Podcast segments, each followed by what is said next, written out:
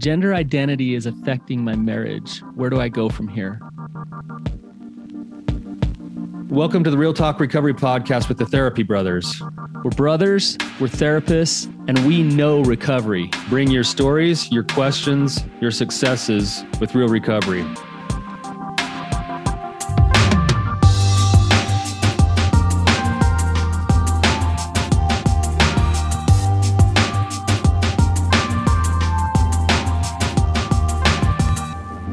You doing today, man? Oh, it's, I'm doing really good.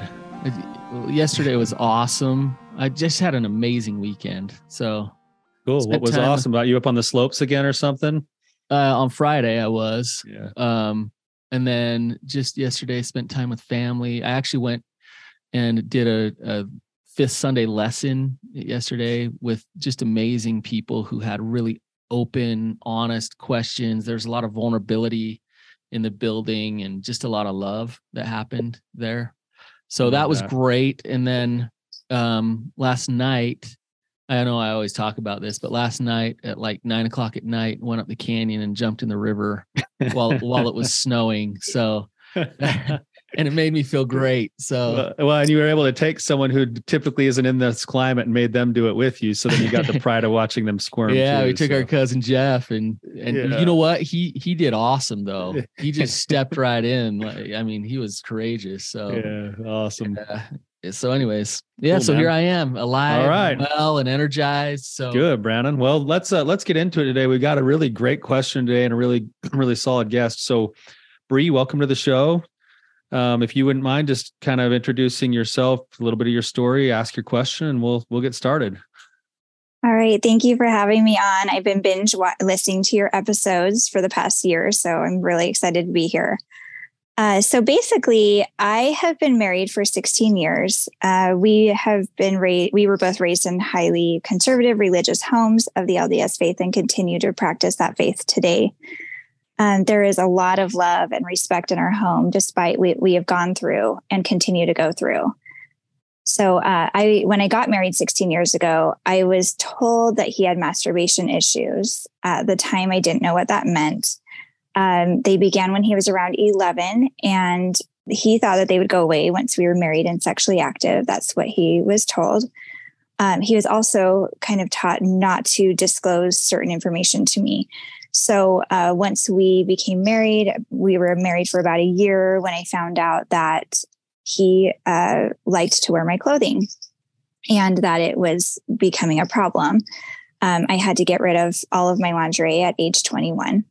Um, I didn't realize that his cross dressing had began when he was a young child at age six. So before he became 11, um, once he became 11, the two habits became interwoven of the masturbation and the cross dressing.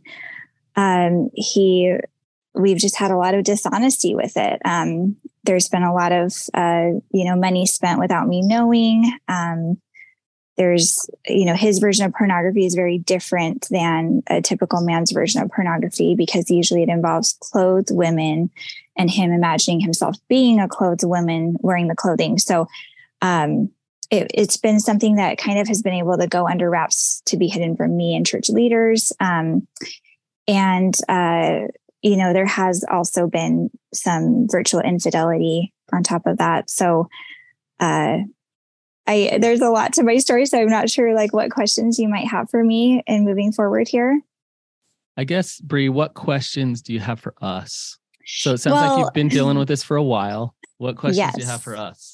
So, my question is uh, basically because he obviously has an addiction related to the masturbation is is part of his addiction but the uh, i'm wondering if these are two separate things here. If there's a gender issue and then there's and is there also an addiction?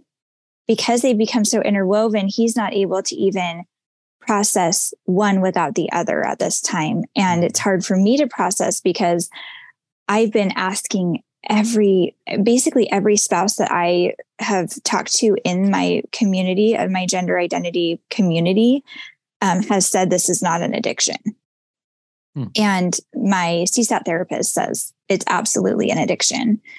Uh, he has started going to gender uh, gender counseling um, once a month. So it's very very new uh, to the realms with that. But i guess it's just such a confusing situation that we don't know where to take this. I i don't know how to um, I, I kind of feel like we're dealing with an LGBTQ matter here. And I feel like even like his personality with everything, because he is very empathetic, very supportive, very good father. I just, some of it really aligns more with an LGBTQ is he, is mixed orientation very, marriage. Brie, is he very feminine?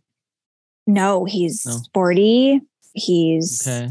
a sporty man and he he kind of presented that self to me when we got married. Um, I had no, there would be no clue in my mind. He is not, he doesn't talk feminine.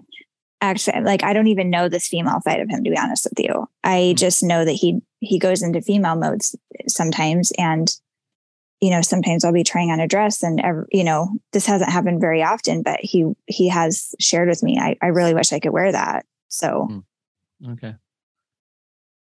Tyler, do you want to start? Yeah, sure, Brie. So, um, so if I'm hearing you right, let me just make sure I'm clear on this. You guys have been working recovery for quite a while. The mm-hmm. traditional, mm-hmm. the traditional kinds of recovery, um, you know, over the masturbation, and then over eventually bringing in this idea of this, like the cross dressing and the the masturbation to go with it. Mm-hmm. Um, what I what I'm maybe hearing inside of you is is that traditionally when you look at like an addiction we're going to focus on the behavior itself and it's like okay pornography masturbation sounds like he's had some level of infidelity too um, all of those things if you look at it from the one angle is like yeah that's that's kind of the prototypical kind of addiction stuff that's that's going on there you know there's a compulsion mm-hmm. towards a behavior the behavior provides some type of a payoff that payoff then leads to some type of a reward, but then also it, it circles itself back down with shame and some type a lot of, of shame. Yeah, some mm-hmm. type of consequence to your to your life. And so if you look at it from that lens, it would make sense why you would say, yes, there's some type of an addiction process going on here. Call it a compulsion. There's something mm-hmm. compulsive mm-hmm. that started, you know, way back at age 6 mm-hmm that this that has kind of stuck with him for as long as it has and i think what you're keying in on is is like okay well we can focus on getting rid of a behavior mm-hmm. but but i and i'm not sure if it's like just a gender issue or there might be other things here but you're keying in on there's some type of, of an emotional process that's going on here in addition to the behaviors and we definitely need to give some attention to that emotional process that's going on there. We need to get curious with it. We need to learn about it. We need to open we need to take the lid off of it so it's at least able to be looked at and talked about. Mm-hmm. Um, mm-hmm. that's that's what you're wanting to do. Is that right? Yes because uh, yeah i you know we do have that csat and uh, i i know there's you know there's always um, maybe hormone testing to see if he's out of balance or um, brain scan or whatever we need to do to tackle this is what I want to do because I obviously don't want to let go of the good that we have in our in our family um, that we've built together. Uh, it's just um, it's difficult when it's hard to piece the two uh, piece apart the two things because he he's very much um, very first of all shameful of of the gender identity piece he does love being a man, but then there's this huge side of him that loves being a woman. And he's kind of now having to face do I choose this other life over my family? But he already has been making secret choices that have been going down a road of he has been choosing that anyway. And we might even be in a place of not being repairable at this point because of all the choices that have been made already. So um, I'm just I'm trying to, you know, cross all my T's, dot all my I's to make sure that I'm doing everything as a spouse to help remedy the situation.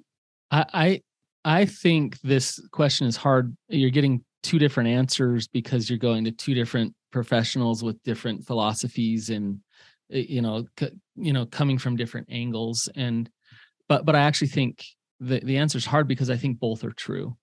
Mm-hmm. So so right on one hand like his his arousal template when he was 6 years old or maybe even before that, was starting to be developed. And um, cross dressing is on that arousal template, right?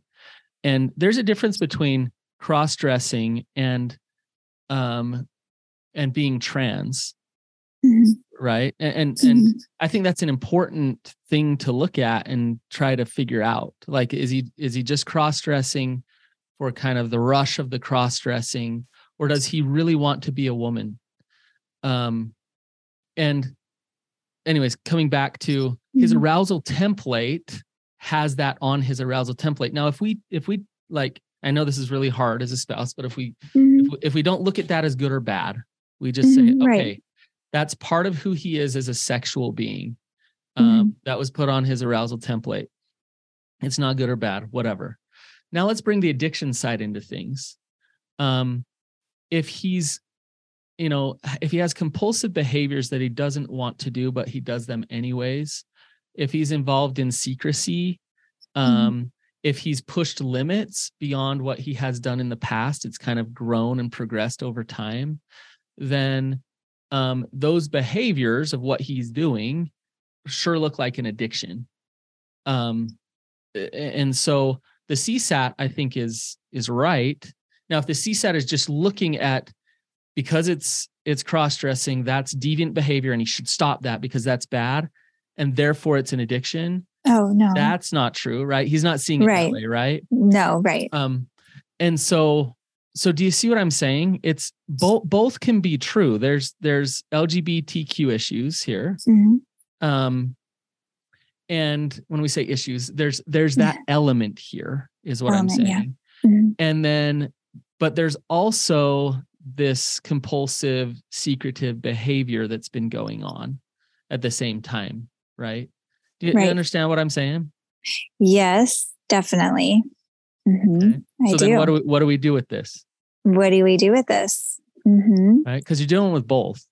Yes. And I will say as a woman, um, and I'm not, I, I am not anywhere near being a non-feminine woman. I mean, I have an abundance of clothing and fashion in my life. And it's kind of part of the industry that I'm in. So uh, it's impossible, I feel like, to live with this man when I have an abundance of this everywhere in my home that is triggering to him.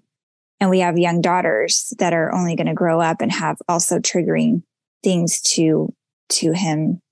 It, I, I just I want to make sure that I know if it's even possible to live with him because to me it, it feels like it's impossible because of this sexual desire of him. Right. Well, and I, I'd, I'd say, you know, if we we're kind of looking at it from the addiction side of things for a second, like it's possible to have triggers and not act on those triggers if that's what I decide I want to do and choose to live that way, right? So, the the fact that you live in a home with someone who's going to be triggered by some of that stuff doesn't necessarily need to be a deal breaker if he's choosing to live a certain way that doesn't like cause any like harm to you or the kids or or the rest of his life in the addiction sense right? So so what i'm saying is the trigger itself isn't the issue because there's going to be triggers no matter what. Mm-hmm. it's it's the ability to manage those triggers in the ways that feel like they're going to be most effective that's going to be kind of the probably more more pertinent to the decisions that you're going to need to make for yourself as you try to move forward in the future. Um, I, uh, one of the things that that we do like this is actually a fairly common thing that comes through like my office a little bit um, and a lot of times there's like sort of like layers to it the first one is just to take the shame off of it enough to even look at it and talk about mm-hmm. it right? right and then when, when we can do that then we can start to include curiosity awareness and then that kind of brings some choices back and one of the things that that i'll do with uh, with my groups you know many of the men that are in my group some of them have these kinds of like struggles. We actually do a series of assignments and one of the assignments is we actually do something called fantasy and objectification. And we go into the places where they experience their deepest levels of fantasy. Basically we're exploring their template as brandon's talking about and then as they share those things, we try to take the sex part out of it and look at everything else that's there with it needs, drives, um, beliefs about self. Where do they where do they come from? Where do they learn? And and sometimes it leads them back into the place of going oh i've had these feelings here since i was this young or oh i remember these things that happened in my family or wow i remember feeling this way the first time i cross-dressed at age six and this is what it did for me and this is you know and and when they finally get a safe place to actually start to look at that stuff then they can go to work on the wrestle of figuring out you know what's what's actually real and accurate for them instead of having always lived at a certain standard which is can't even look at it don't even look at it right mm-hmm. Um, mm-hmm.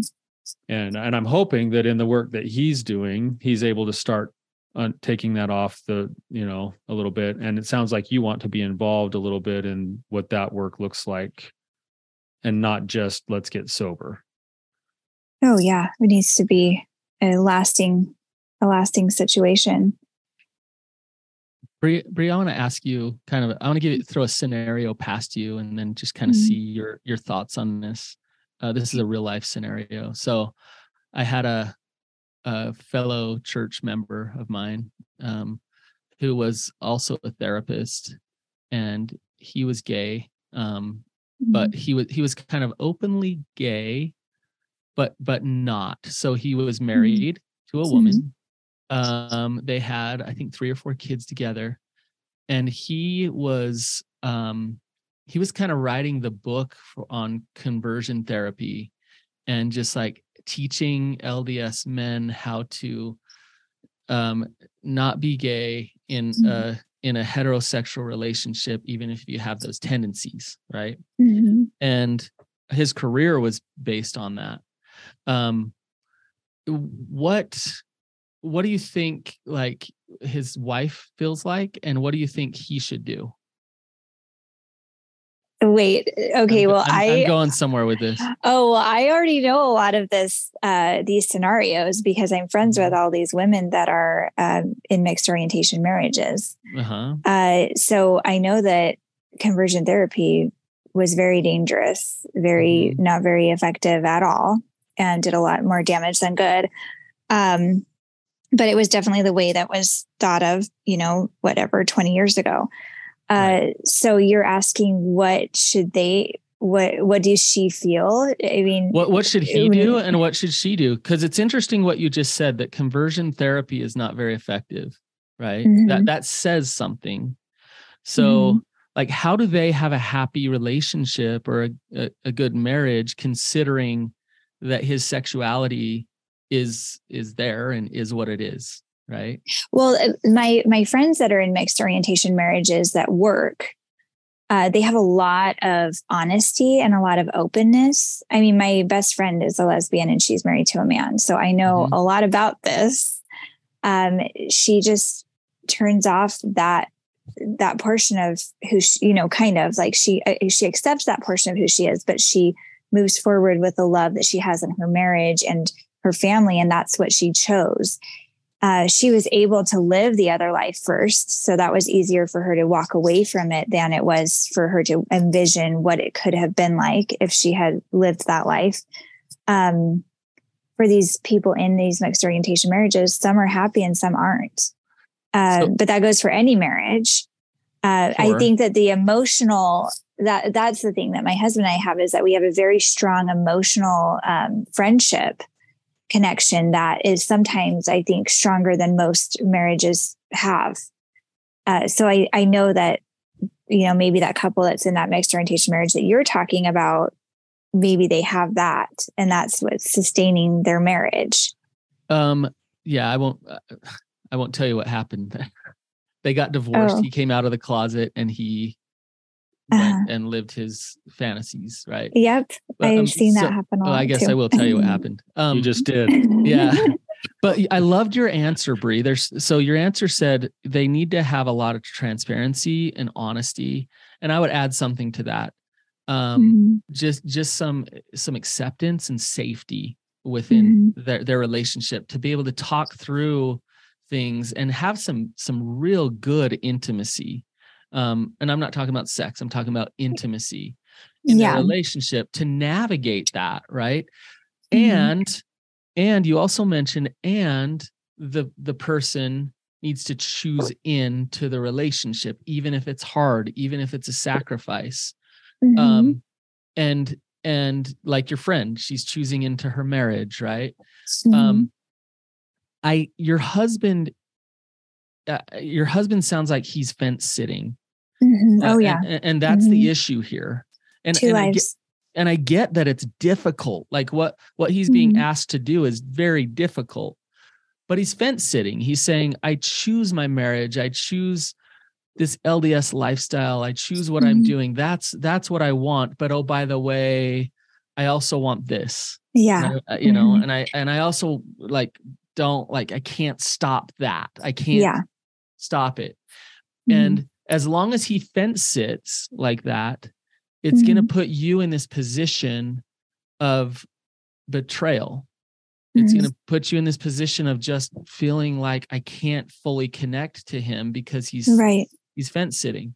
yeah, Um so it you know it, it's a really difficult position for him to be in because that is on his arousal template and that's real for him Mhm.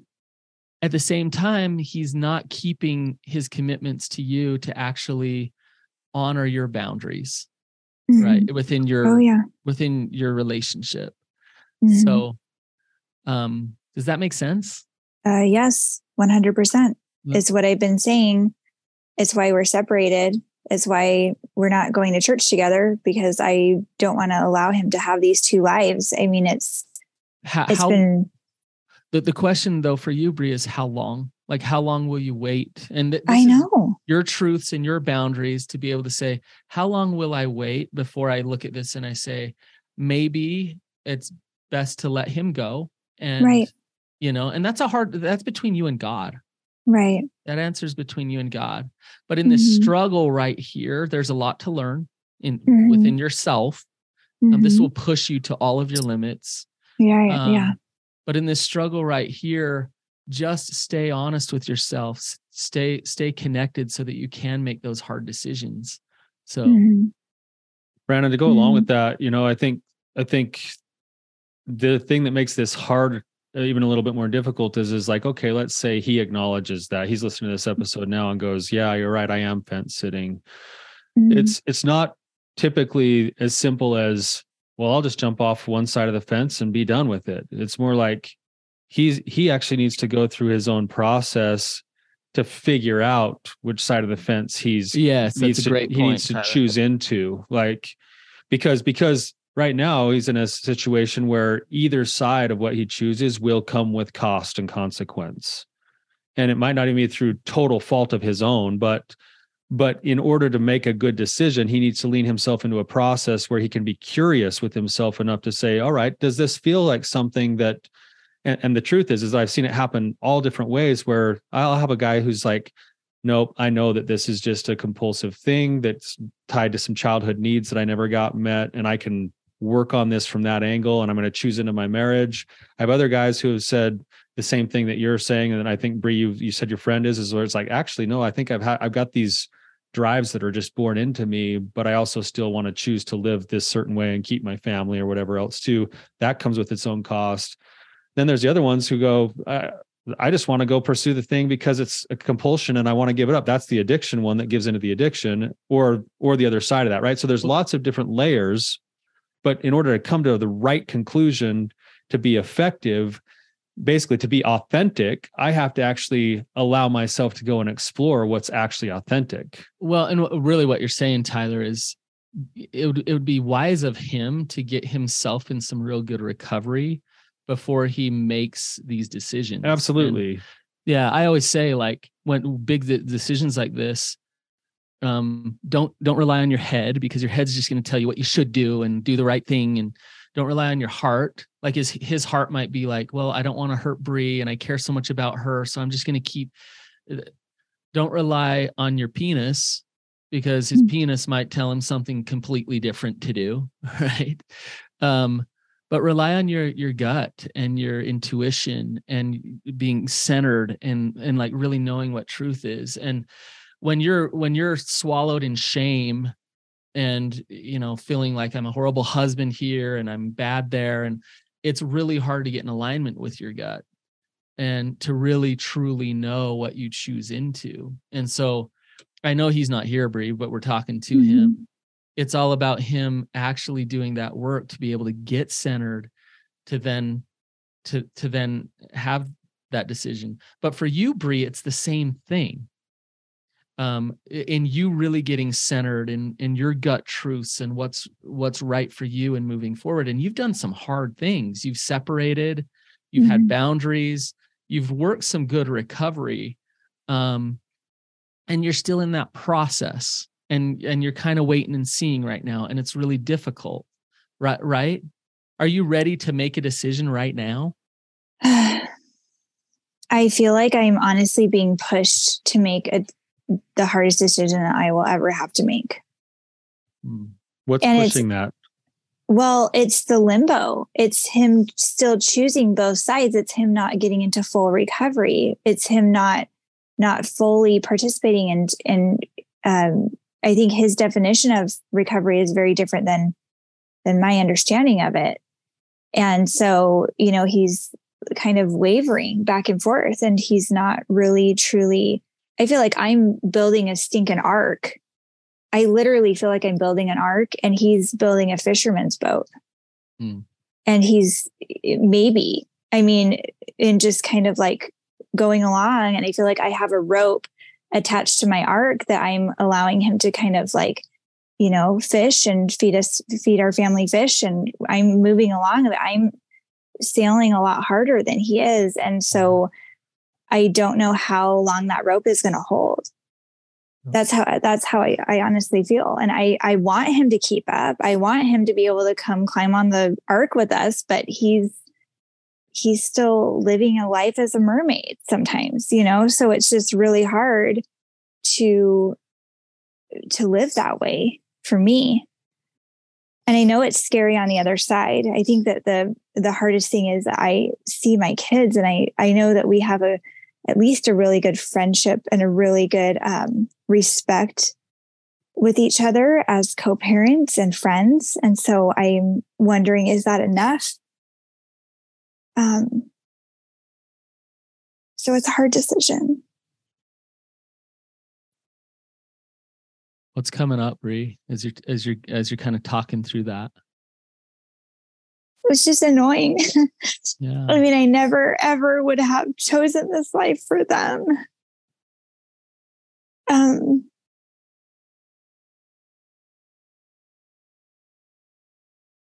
yeah, I just have to face like some of my biggest fears right now. Yeah. And it's really hard when I have this, you know, really nice fisherman that's feeding me fish at least. Mm-hmm. And I'm, you know, trying to be grateful for what I have.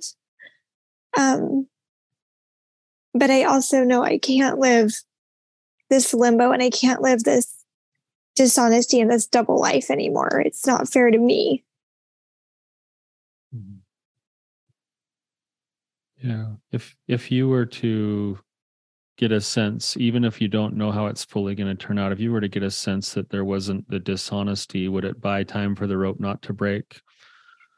Absolutely. But there has been no evidence of that in my marriage. Yeah. yeah. So even though even though I can say, like, oh, his intention is to do this and he says he's going to do this. I mean, he signed a contract with me with our CSAT saying, I will tell her in 24 hours of you know, of any acting out. And yeah. what happened was some really crappy things after that.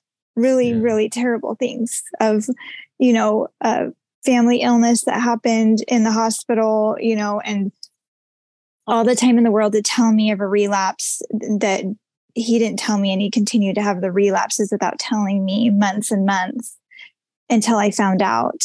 Um, and that's when everything just changed i was it, I, it would have been completely different if there had been at least honesty after he had written the contract after after he had signed the contract yeah, yeah. and i am very logical i'm a very logical thinker and i'm thinking if this guy was my employee he would be fired mm-hmm. absolutely mm-hmm. you don't breach a contract mm-hmm. like that you don't yes. you don't mess around with that and so i'm thinking if he can't be honest with me through a life altering diagnosis of one of our family members, if he can't be honest with me with a contract that he signs after 16 years of marriage, and other things that I'm not going to share on the podcast because I just don't want to disclose other information. If he can't be honest with me through that, what the heck is he going to be on? When in, when the heck is he going to be honest with me? Mm-hmm. Mm-hmm. And so that's kind of why I want to like explore. Does he need a brain scan? Do we need to see if there's something in his brain that does not allow him to be honest? I I, I just I, I wish I knew. I wish I, I, knew why. Yeah, I, I hear you, Brie. I think as you're talking, even some more clarity is coming to my mind. Is just to hear you is that I I see, man, you've done a ton of work. Like the fact that you can talk so clearly the way that you are, and to offer him so much understanding and grace, even in the midst of the hell that you're currently in, says a lot about the work that you're doing. And what I'm hearing you uh, doing is, is trying to. There's two ways to look at it. One is is that you're trying to be as thorough as you can before you're forced into a decision you don't want to make. Mm-hmm. Or you're grasping at straws to not have to make the decision by hoping there's something wrong with the brain scan or that he's got this mm-hmm. other issue or this other issue. Mm-hmm. Instead of instead of being arm twisted into this place where your gut's starting to say, dang it like this isn't mm-hmm. what i'm hearing this isn't totally a gender issue it would be it would be really nice if it was mm-hmm. because then you wouldn't have to make the decision that he's just choosing not to be fully honest with you mm-hmm. it's a mm-hmm. trust issue this is a this is a trust issue more than it is anything else and it's like man i wish i wish there were some other factors here so that i could give myself more time and give him more time because i don't want this i don't want the rope to break on the back of that boat yet even though mm-hmm. I kind of see that that's maybe the place that I'm going to end up having to go, which will be a real tragedy because he's a real good dude. Mm-hmm. Like, and I love him and I want mm-hmm. the best for our kids. And, but, mm-hmm. but you're doing the right kind of work because you're seeing this as the principle of for what it is, which is trust. Like he's mm-hmm. not, he's not really doing the work, even though he's saying he wants to. The behaviors aren't lining up mm-hmm. with it. And it sounds like you're trying to create a place in your relationship where it would be safe to be curious and open about the process if there could mm-hmm. be honesty. Mm-hmm. And the I've only real possibility yeah. is honesty. I've done that for the past five years, though. Yeah. I mean, that's yeah. when we got into this whole mess of facing it, you know, after being 10 years of denial, then five years of active recovery for me. Brie, I, I don't hear uh, that you're in limbo. Um, I don't think that's I don't think that's where you're at. I think you're in grief, and the first stage of grief is just a little bit of denial. But it's it's interesting when you when you bring up your kids. That's where it's like pain, right? It's yeah. like that you're you're you're hit with that pain a little bit, mm-hmm. and you don't want to drink the bitter cup. It's it, you know that trust isn't there. You know trust mm-hmm. probably won't get rebuilt you know that there's deal breakers within your own boundaries and your own truths that are not being met in your marriage and that you're you're being asked to sacrifice a huge part of you and who you are to stay married to him um mm-hmm. and so you know all of these things you know that that's the case mm-hmm. but you want to avoid the pain because it's painful and and it's hard and i mean i face the pain though. I mean i i'm okay i i'm not okay i don't like facing the pain but i feel like i have been facing the pain. I i just think that if there's any way to yeah. fix this rope i want to fix the rope. Yes. You, let's talk uh, about another rope. Um i i've i share this analogy a lot you probably heard it but you know you're walking across a bridge. Have you heard this one? Um, another person's mm-hmm. walking across and they stop you in the middle of the bridge and they hand you a rope and they take the other side of the rope and they jump off and they're dangling there and you got somewhere important to go but they're dangling there and and they're saying don't drop me. Don't let mm-hmm. it go. Don't let it go. And you're like well climb up the rope. Come climb up the rope. And they're and they're like no no i'm i'm just and but don't drop me and your arms are getting tired and your shoulders are getting tired and you got somewhere to go and you can't tie the rope to anything. You just have to hold it, hold it, hold it. And they're just dangling there and they're they're not yeah. climbing up the rope. So and, and they're throwing a ton of guilt up at you. If you drop me, you'll destroy my family. If you drop me, like don't hurt me. Don't break this. Um what are you to do? What's the right thing to do? That's literally how I feel right now. Yeah. Mm-hmm. Uh, that's an unfair position to be put in. If you don't do anything, what happens? I mean, I already know the answer to that. I, I already know that I can't for my own health, I can't move forward with that rope. I already know that. Mm-mm.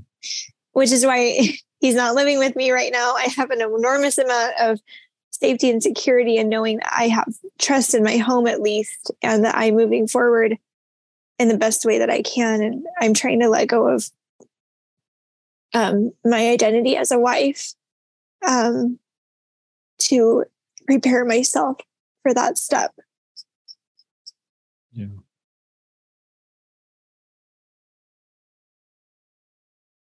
And in the meantime, you're buying a little bit of time to see if he'll start moving his hands up yeah. the rope. And if he does, yeah. then maybe there's different choices. But if he chooses to not do that, then eventually, if you don't make the choice, you'll eventually have to let it go because you'll either go over the edge with him and totally be consumed, or you'll be too fatigued to hold on and you'll have to let go.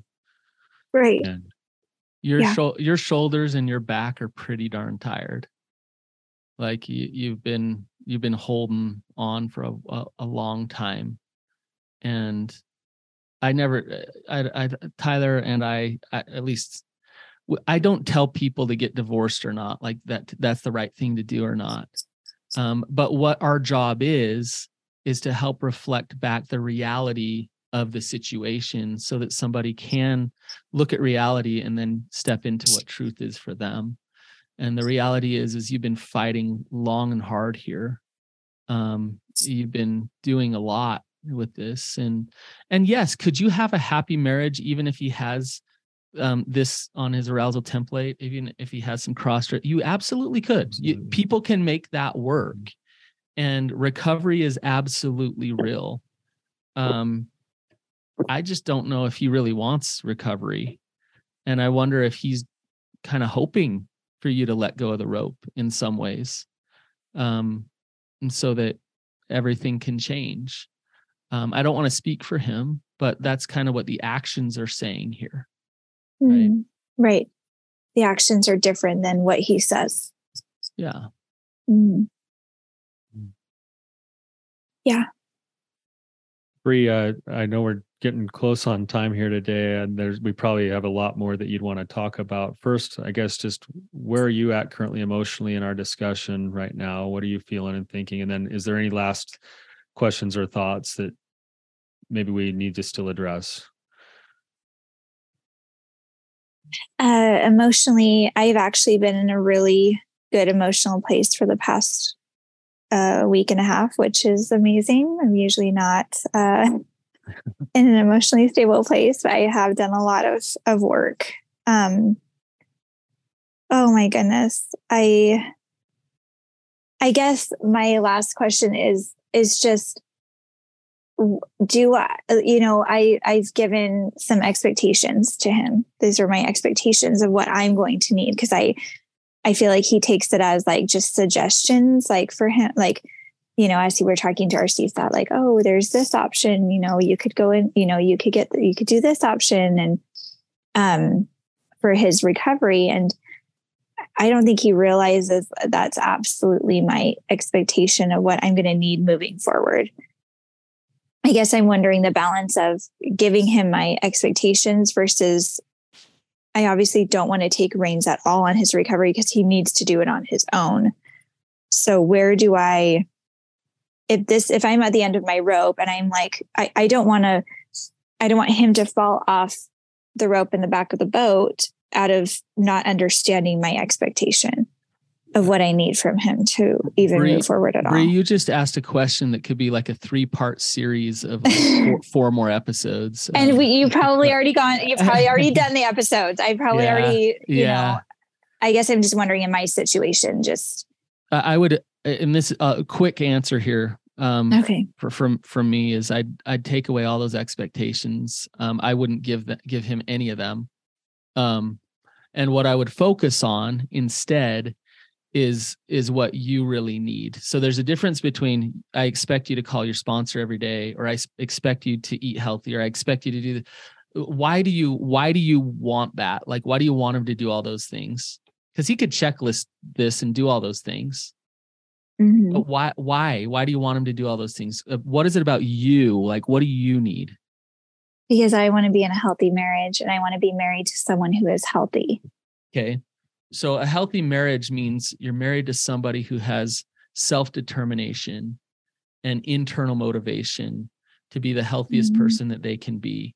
So if mm-hmm. you if you throw all these expectations out there of you need to do this this this and this, it actually undermines your ability to know whether he's actually going to do it. Right. And, and what you really need is you want a man who's going to step up and work his own mm-hmm. recovery. Mm-hmm. Like that's what I want. So I need trust. I need safety. I need I need to feel some consistency from from you. Now, how you do that consistency or whatever, like do it, whatever, but I need transparency.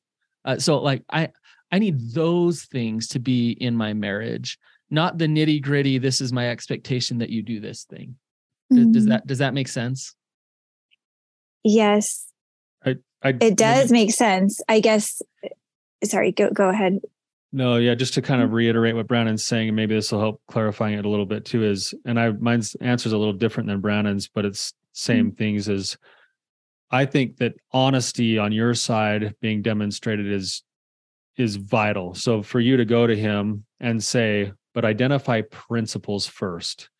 I need effort. I need transparency. Mm-hmm. I need right. honesty. I need these are some of the ways if I want to then bullet point effort, I'd say these are some of the ways that I would know you're doing your work. Da da da da da.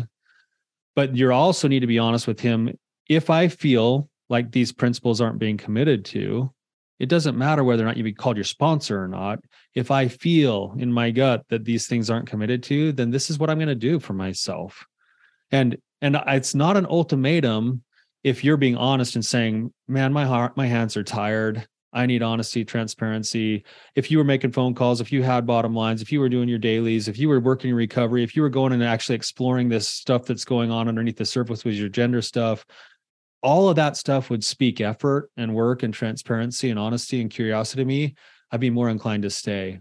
But even if you did all of that and I still felt like that was like your heart wasn't in it, I'm still going to go and make my own choices. If he does all that out of compliance, so if you give him the list, Brie, and he does it all mm-hmm. out of mm-hmm. compliance, mm-hmm. nothing's getting better. He's your gut another, will still feel off. He's found another yeah, way to manipulate already, you. To yeah, stay, it's happened. Right. Mm-hmm.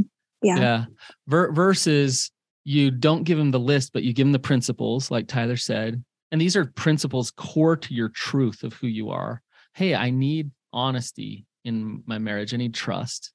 Um, you know consistency those things are important to me and then you the, the analogy we always give is you sit on the shoreline and you kind of watch to see what happens and mm-hmm. instead of go out there and try to force him to do it the the problem is here is you really believe deep down that he's not going to do it he's that self initiative to do his own recovery stuff in the right way you mm-hmm. believe he's not going to do it so you want to overstep and kind of make sure he does it that will undermine the whole process. So, um, anyways, like I said, we could go on and on about that yeah. one. Brie. No, that makes um, sense. So I just want to thank you for being here. Thank yeah, you, thank for, you for being vulnerable and uh and for even stepping into the pain here with us a little bit today. Um, you're a courageous woman who's done a lot of hard work. Tons of work. So keep it up, Brie. You're you're not gonna have to stay stuck in this suffering and this struggle forever where you're at. As long as you continue to trust yourself, trust your gut, rely on good support, you're going to be okay. Okay. Okay. Thank, you so much. Thank you, right. Brie, and thank you to our listeners who are here. I'm sure that this probably is hitting some nerves for a lot of people right now. We'd love to hear your feedback, and I'm sure you wouldn't hurt to throw a shout out to Brie as well for her courage to come on. So thank you guys.